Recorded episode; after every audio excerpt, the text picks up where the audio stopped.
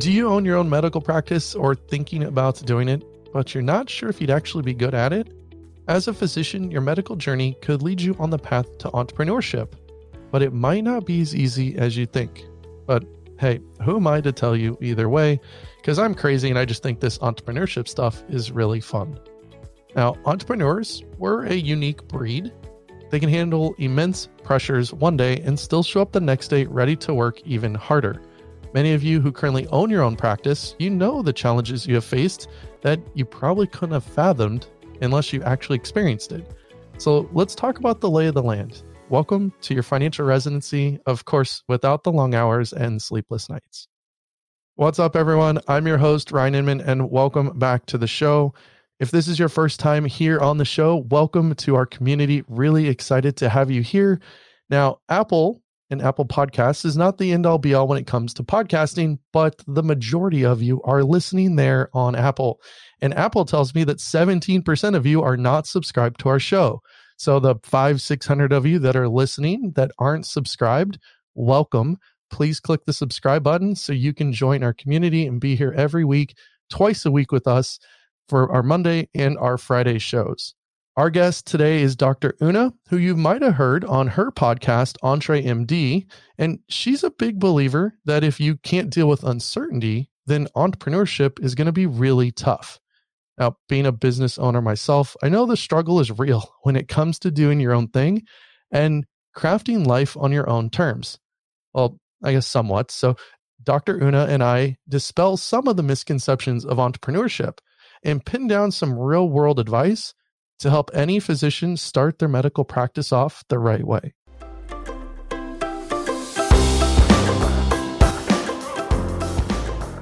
Dr. Una, welcome to the show. Really excited to have you here. Thank you so much, Ryan. I'm super pumped that I get to be here. Oh, it's pleasure's all mine. This is a topic we've never talked about on the show after like two and a half years.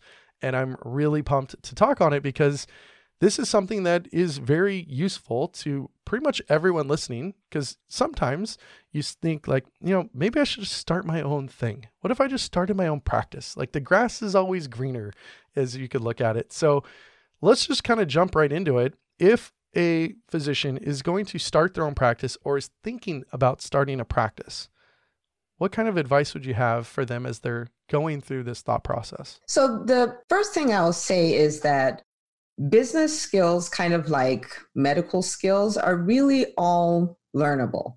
If you do make the decision to start a practice, the question will be, you know, like, I, have never run a business before. There's nobody in my family who's done a business. I don't have the pedigree for it.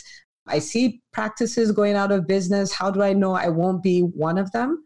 And maybe you're even like, I'm an introvert. I don't like talking to people, which a lot of practice owners are introverts for some reason. But th- what I would tell you is what I told myself when I first started 10 years ago. I was an introvert, completely introverted introvert. I didn't have any business experience. I didn't think I could pull it off, but I learned that all business skills are learnable. So you will need marketing skills to pull it off, but they're learnable. You would need to learn how to build a team, but that's a learnable skill as well. You'll need to learn to manage money. Maybe profit and loss statements make you get goosebumps or want to take a nap. but again, it's a learnable skill. And we have learned to do really impossible things. We have learned to take fluid out of a child's spinal column when we're doing a spinal tap. We've learned how to do knee replacements, heart surgery, brain surgery. Business skills are learnable and arguably are easier than some of the things we've had to learn. So if you decide to do it, do it. There'll be work, but you can pull it off. Yeah, I think everyone listening that is a physician is significantly smarter than even they give themselves credit for in the personal financial space as well. Because we start talking through these things and you might not love it, but it is something that you can grasp. It just takes a little practice. It takes the desire to learn. And I think entrepreneurs are we're we're our own breed. And we were joking offline, you know, that entrepreneurs are the crazy people that will work 70 hours to not work 40 hours for someone else. And I think everyone else is probably going like, I'd only love to work 40 hours. In the business world, like most people only work 40 hours. But how do you know ahead of time if you would be a good entrepreneur? Because that's what this would take yeah, you might have been introverted, but it's very clear like you're a good entrepreneur. So, how could someone maybe work through that on their own before signing a bunch of loans, starting a practice, all that? Well, there, there's some telltale signs, if you will. Somebody who would be a good entrepreneur would be someone who, to an extent, is a risk taker. Because there's no guaranteed outcome, no matter how good you are. You can mitigate the risk, but it's still there. So be someone who's a risk taker. It will be somebody who is willing to learn new things. So when you're faced with a situation, rather than say, oh, I don't know that, I'm forgetting about it, you'll be like, well, let's go figure it out. Let's go learn it. Let's go do a course. Let's go do something. You'll be someone who's open to learning. You'll be someone who's open to working hard. So, like you said, entrepreneurs are a crazy breed. And it's funny that you say that. My husband and I, we call entrepreneurs our crazy friends because we're all crazy. We are but all crazy. We are all crazy. There's no safety net. It's not no, all, no. the grass is not greener. It, it's not. It isn't. So if your mindset is, I'm not going to work for these people because they make me too hard, work too hard. I'm going to work for myself. Then you don't want to be an entrepreneur if that's the mindset because you are going to work hard. And in the beginning, you probably work a lot harder than you would would have worked if you were working a nine to five. So you for a whole lot be, less pay as well. Exactly.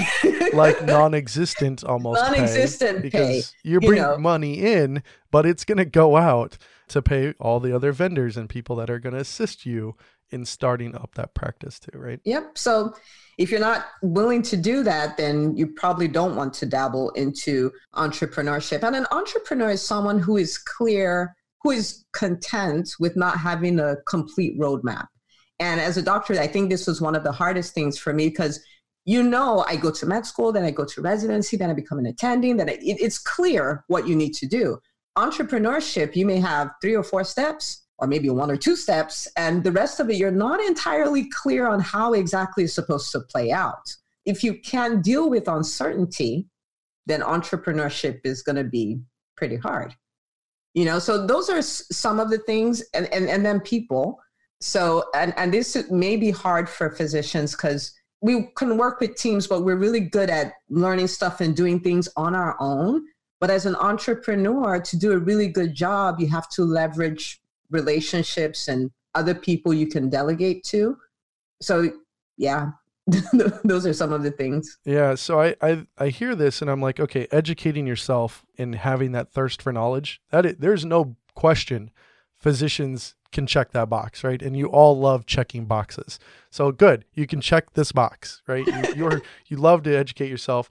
Work hard. I don't know of another profession that works harder than physicians work. So you could probably double check that box, right? But then it, it starts to get into the kind of the where uncertainty, right? Starts to yeah. get questionable now of like this I think is the game changer as you're putting it. You know, the uncertainty. Can you handle uncertainty? Right? There's certain professions that are completely against uncertainty. CPAs, for example, they hate any change probably in their like daily diet, much less like entrepreneurship. So I think physicians that definitely can distinguish and then people skills. Some people just aren't born with that. It doesn't matter what profession you're in. If you don't have people skills, it's going to be really hard to run a business, to yeah. have people respect you and you know to be able to effectively lead in that. Really well said way to put that. In starting your practice, what are maybe some of the marketing things that someone could do because I I know this has got to be one of the things that people are going to have as one of their major obstacles, right? They're going to go, okay, I can work hard. I can teach myself. I, I have some people skills. Like people like me. How the heck are people going to find me? And then that, that usually is panic, terrified, frozen, and go like, well, now I'm uncertain. Should I actually do this?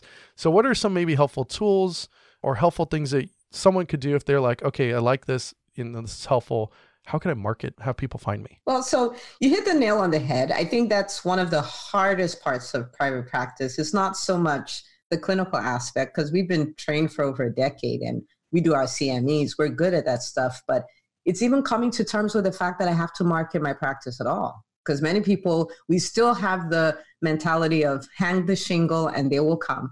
And I tried that strategy. I hung the shingle, they did not come. So I had to figure some things out really fast. What do you mean? You build it, they will come. That's how we're always told. How does that not work? Not true. That's yeah. not quite how that works. So but there's some things that can be done to to grow a practice.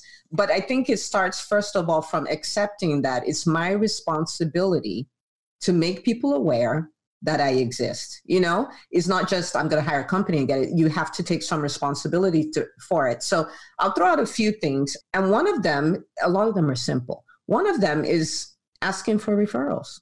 Like you had a patient they came in and i get this every day oh my god you're so amazing. I really love this practice and all that stuff your new habit should be as soon as somebody tells you that, you're like, I'm so glad you're having a great experience. You know, just so you know, I'm accepting new patients. So for your friends and family who are looking for a pediatrician as well, just tell them we're here. It needs to be like almost autopilot because most people love you and will love to refer to you, but they're not going to remember to do that. It's your business, not theirs. So if you were only doing this a few times a day, it would make a huge difference because sometimes the patients are like, my doctor seems busy. I don't want to add to her busy schedule. So I'm not going to tell people that she's here. She can't possibly be accepting new patients. They don't know that you are. So that's one thing. That's you a, know? that's a really good one. And that's really hard. And it's uh, coming from like personally, like I don't ask for referrals. It to me, I always felt it was uncomfortable and I am not a sales type person. So I hate asking for referrals. So if a physician sitting in the audience here and going like, "Yeah, I'm with Ryan on this one." Like it feels awkward. How do you get past it? And personally, I want to know like how can I get past asking for that because I it it still feels salesy to me, and I'm just I'm not that way. So how, how could how could we get over that? Hey everyone, it's Casey from Physician Wealth Services. I wanted to interrupt the show real quick with Dr. Una to let you know that Physician Wealth Services is still taking on clients, and we would love to help you get on the right financial path. If tackling your finances is an important priority and you want a financial advisor in your corner to help you make all the right financial decisions, make sure to reach out to us at physicianwealthservices.com. We are fee only fiduciaries and help hundreds of physicians in all 50 states. So don't keep putting off taking action. Reach out to us and book a free intro call today. Okay, let's get back to this awesome interview with Dr. Una. I'll see you guys on Friday. So the first way would be to stop necessarily seeing it as sales. If I'm a great pediatrician, for instance, well, I'm a great pediatrician, no modesty there, but let's say I'm a, I'm a great pediatrician, and I know that there's a mom out there who has a newborn who wants a pediatrician who will support her in her journey as a new parent who would want somebody who would be able to explain to her why her child has a cold and I can't give them any medication and stuff like that. I'm actually doing that mom a disservice by not telling somebody to refer. So it's not necessarily sales, it's helping somebody who has a problem, leading them to the solution. That's really what you're doing. So if you start looking at it from the perspective of I'm helping, I'm trying to make my service available so I can help people who have a problem, then it becomes a little easier to do that. So, for instance, for this podcast, we don't get medical training. We don't get business training or financial training per se in residency or in medical school. So, what you do is so powerful that people need to hear this. Do you see what I'm saying? So if you're telling somebody you need to listen to this podcast, share it with your friends, you're actually helping. There's a million active physicians in the US. Maybe 30% of them know this stuff, if that. So there's another 70% that needs to hear what you're doing. So if you look at it from a from the point of service, then it makes it easier to do it. And then the second thing is no matter what I say is going to be awkward until you do it enough that it's not. So then it becomes a lot of practice and practice and practice. But from the standpoint of I'm helping. I love that. It's a mindset change. And, and everyone listening can't see my face, but I'm over here nodding, going like, God, that makes so much sense. And now I'm over here going, well, I was kind of dumb to think differently. But it's okay. Mindset change. We grow. And this is why I love interviewing and having people on that are just different aspects and the way that they think of things. So I, I, I love that. That's super cool. Okay, so asking for referrals, got to do it. We got to get over it. We got to have that mindset change. What else can they do to market their new practice? So the other thing would be to look for people that I call centers of influence. These would be people who have access to a lot of people who would be your ideal patients. So for instance, I'm a pediatrician and OBGYNs don't necessarily compete with me for my patients, but they have access to my patients because they have the mommies. So one of the things I need to do is build a network of OBGYNs who I can, you know, meet with, lunch, coffee, whatever. Hey, I'm a new pediatrician, you know, in the area, served a lot of kids. These are the kind of reviews we're giving. We would love for you to send your mommies to us. That's a group of people that if you have one person who says, yes, I will send patients to you, then it turns out to be a lot of patients. Again, it's something that's a little nerve wracking, right? Going to build that relationship, but it's something that is a really it'll give you a really big bang for your buck. So I had a physician colleague who started a pediatric practice and within three months she was filled to capacity because she had three OBGYN friends that were like, we'll get you busy. Networking, so, networking, networking. It's like in real estate when we say location, location, location, like it's all about networking here. So networking, the centers of influence are obviously a huge thing to do. And this is not just unique to pediatricians. You just yeah. are one and you made the connection, which I appreciate to, to OBs and there's other fields and specialties of course that interrelate to these things uh, obviously up to you to figure out what those relationships are and how to, to yeah. form them but you know when you were trying to figure this out did you kind of whiteboard the idea did you write it out did you just naturally gifted with this like how did you kind of come up Not with that at all. I've, I've been at this for this is our, our 10th year so in my first year i knew i should do the center of influence i knew i should do the referrals but I was the shy introvert who would not even do one on one conversations. So this was so hard. So in the beginning, I was very resistant to it. And the older I got, and the more I tried it, the better I got at it. One of the things that was actually huge, and I don't know that people even think of it, was, is the reviews. Now we know that reviews are not really indicative that this is the best doctor. We know that doesn't change the fact that we live in times where people are going to check out your reviews, check out your social media and all that stuff before they choose. So in the beginning when I started going for, you know, getting a lot of reviews, I got a big influx of patients and I'm like, "So how did you find us?" "Oh, we saw your reviews and it became an obvious choice."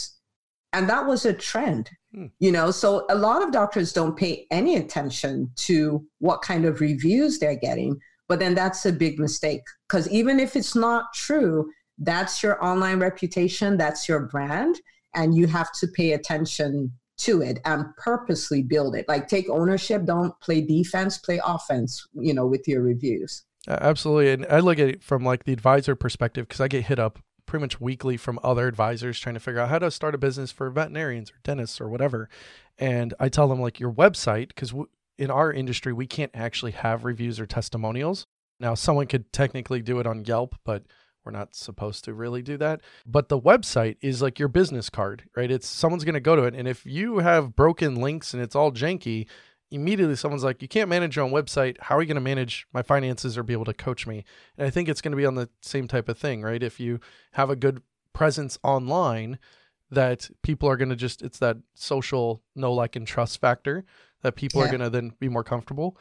I get asked this question all the time, and I'm curious to know your kind of response or answer to this. So, when physicians have these reviews, and they don't always get positive reviews, and sometimes the patients are crazy and yes. incorrect, we'll just put it politely here.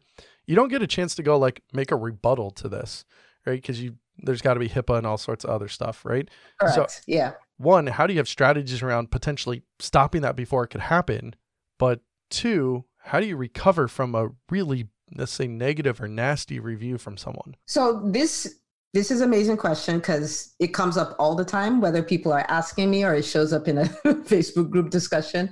So first of all, you have to remember you're an entrepreneur.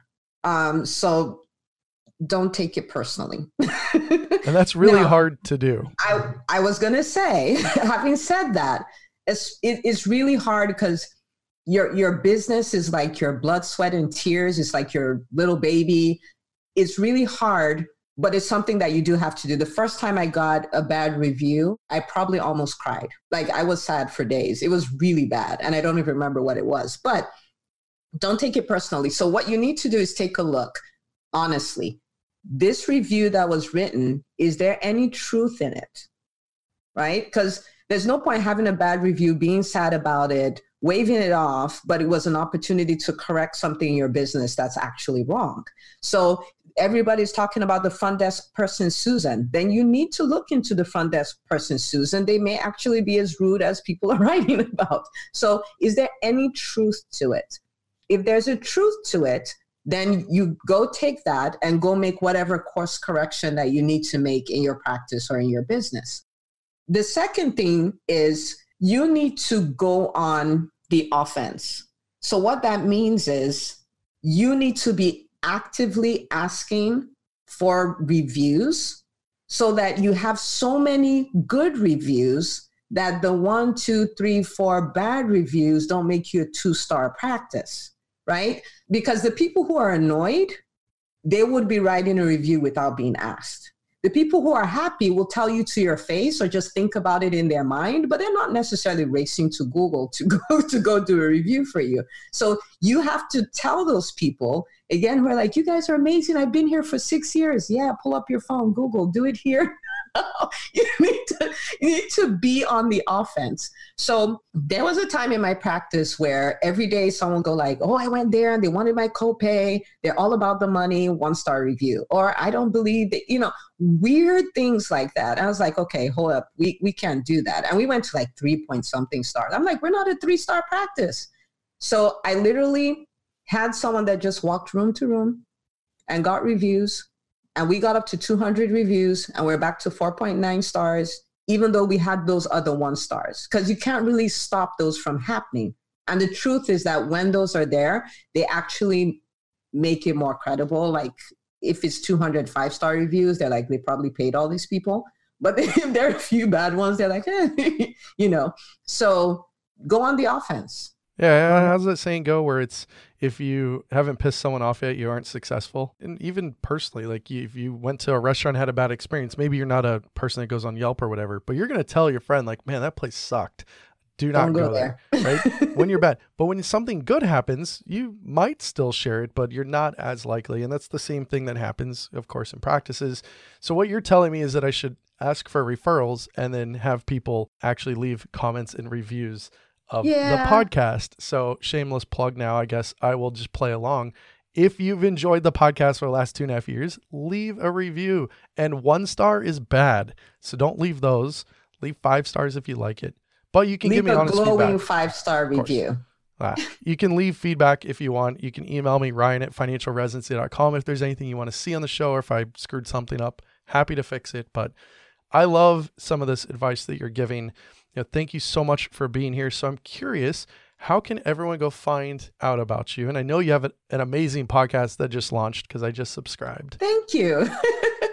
so the, the the podcast is the EntreMD podcast, and we talk all about the business of medicine. So, how to help doctors build profitable businesses so they can live life and practice medicine on their own terms. So, what I would like the audience to do is where you're listening right now, if you could just hit the search button and type in EntreMD, that's E N T R E in Mary, D as in David and you'll see my beautiful picture there. And you can just hit subscribe and i'd love to have you as part of our community Yay. Okay. So I love new podcasts and I love podcasters, especially physicians that are doing it. So I'm really excited. So, guys, go check it out. I'm sure it is going to be super fun to watch your show grow and the community grow around it.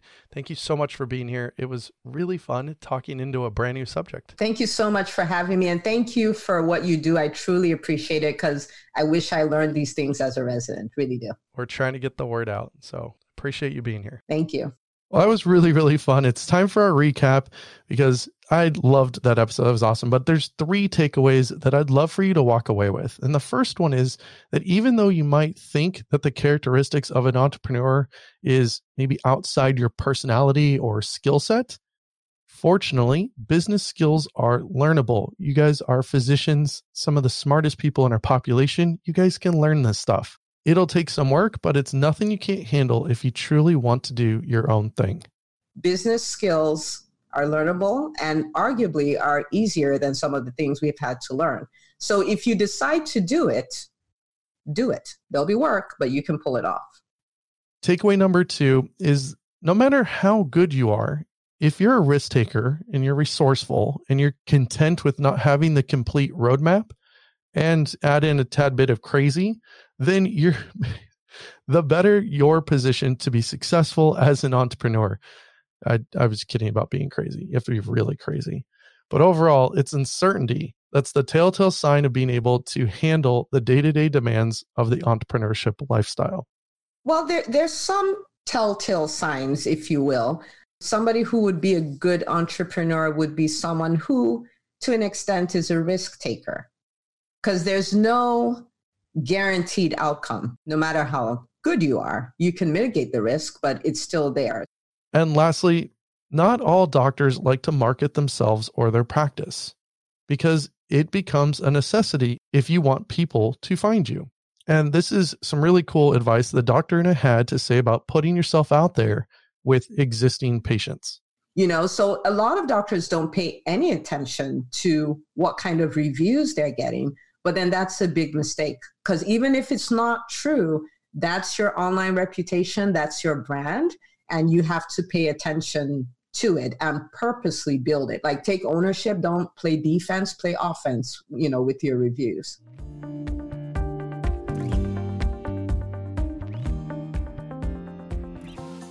Moving on to one of our most popular segments is our digestible tip. And here I just love to cover one digestible tip that'll help increase your financial acumen and maybe even cause you to take some type of action in your finances right now. Asking an insurance agent just how much money they're making off you might make some of you want to cringe. While it's not the most comfortable subject to broach with someone you're about to do business with, it's a question you should definitely be asking. Doctors have quite a bit of insurance needs, from term insurance to disability insurance to umbrella coverage. It's very important that you understand exactly where your money is going, especially when you're shopping around for various policies. So, while you're getting quotes, don't be afraid to ask specifically the type of commission the insurance agent will be making off of your policy. Not only is it in your best interest financially, it'll open your eyes up to who you really want to do business with in the long run. In addition to asking about commissions, it's also in your best interest to shop around for different quotes and make sure you're comparing apples to apples. Not every policy is the same, and oftentimes the quote you're given will be based off of running the numbers in a slightly different way. But stay diligent, ask lots of questions, and you'll soon know exactly who you want to work with and what insurance policy you want to take on.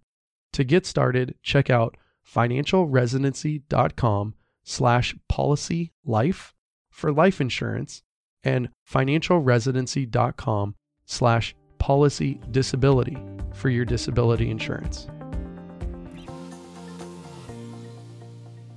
And let's segue over to our quick community update. And I'd like to highlight someone who's recently phoned into the show with a success story surrounding his investments. And while I could have shared his update by reading it, I'm happy that he called it in. Let's hear from one of our community members. Cue it up. Ryan, I'm happy to report I've accomplished so much being a listener of your show. This included reversing damage done by a Northwestern Mutual financial advisor, quote unquote. I dropped the term to 80 life insurance into more appropriate life insurance for me and my wife. I also dropped the whole life insurance and 1035 exchanged the cash value into a low cost variable annuity to let it call, grow to cost basis. I also got rid of the Northwestern Mutual disability insurance and got true own occupation insurance. Finally, I also had a advisor led 529 Virginia plan, which now is an individual and cheaper 529 plan. Also, I've set up a solo 401k for my 1099 income. I've done backdoor Roth for me and my wife. Also, our estate planning documents are done. And finally, I started investing in a taxable account.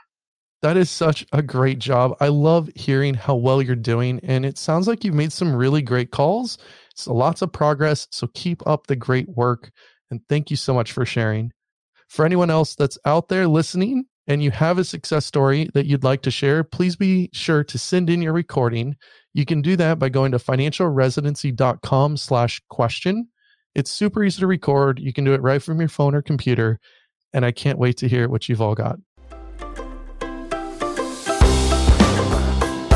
Next Monday, I'll be discussing a listener question on one of the most frequently asked questions I get, and that's should I pay off debt or should I invest? And while I can't wait for some of you to hear my answers, because not everyone might agree with what I say. Have a great week, everyone, and I'll see you guys on Friday. Oh, JK, we've got the disclaimer. Now, before we end, we got to make sure again that we're on the same page. Now, I'm a fee only financial planner, but I'm probably not yours. So, regardless of what you liked in this show, do not make any decisions impacting your finances until you have worked with someone specifically that knows your situation. If you're having trouble figuring out where to start, find a CPA, an attorney, or reach out to us at physicianwealthservices.com. All right, everyone, take care. Cheers.